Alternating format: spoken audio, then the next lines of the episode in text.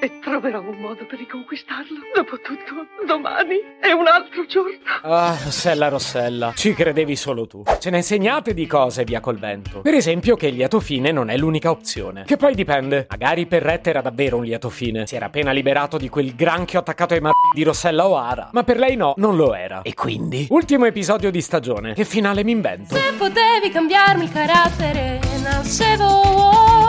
Si chiama Marcello Forcina, dice quello che pensa, pensa poco a quello che dice, ma quando c'è da parlare gli bastano 4 minuti e 37 e un Campari Spritz.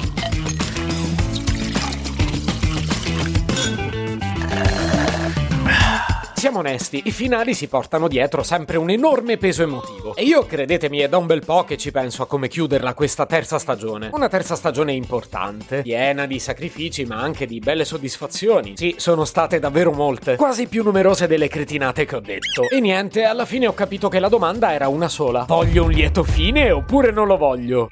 Ah, vi aspettate una risposta adesso? Poveri illusi. Ne abbiamo di chiacchiere da fare prima di trovarla. Del lieto fine si è detto tutto e il contrario di tutto, che poi è questo che mi imbarazza. Si è detto che non esiste, si è detto che è nascosto in ogni storia, si è detto che è banale e semplice da scrivere, ma si è detto pure che scelgono di scriverlo solo i coraggiosi. Si è detto che non somiglia alla vita vera, così come c'è chi pensa che la vita stessa sia un lieto fine. E allora? Parliamo di secoli di pip mentali e dovrei risolverle io?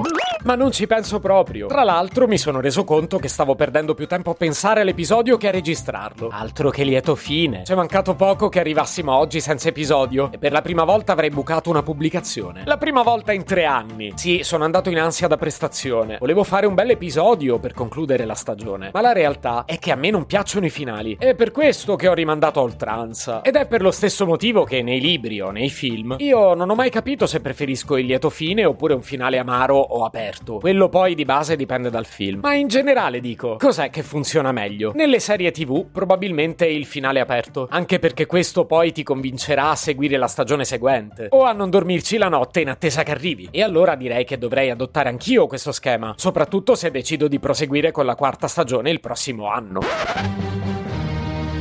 Ah, in che senso se decido?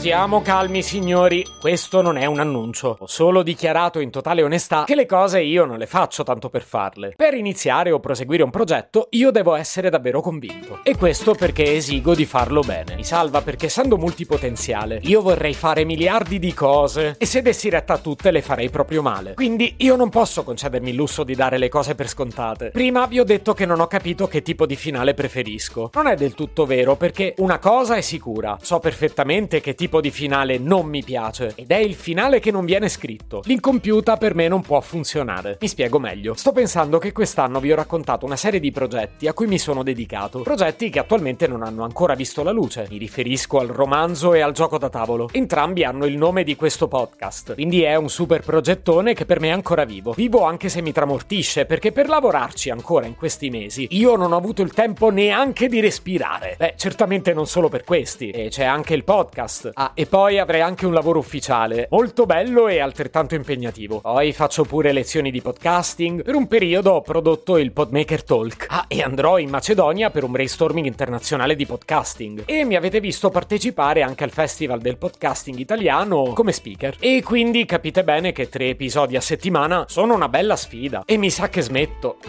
Adesso sì che lo volete un lieto fine, vero?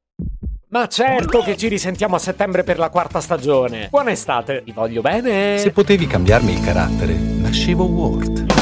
Un podcast inutile, effervescente e tossico, come una pasticca di mentos in una bacinella di Coca Zero. Questa serie è disponibile su tutte le principali piattaforme di podcast: Spotify, Apple Podcast, Google Podcast, Spreaker, Amazon Music e a breve anche sul citofono di casa tua. Stelline, recensioni e follow sono molto graditi. Per due chiacchiere con Marcello e aggiornamenti sui prossimi inutili episodi, segui il canale Instagram Chiocciola Nascevo Word oppure cerca su Telegram l'account Chiocciola Marcellogram.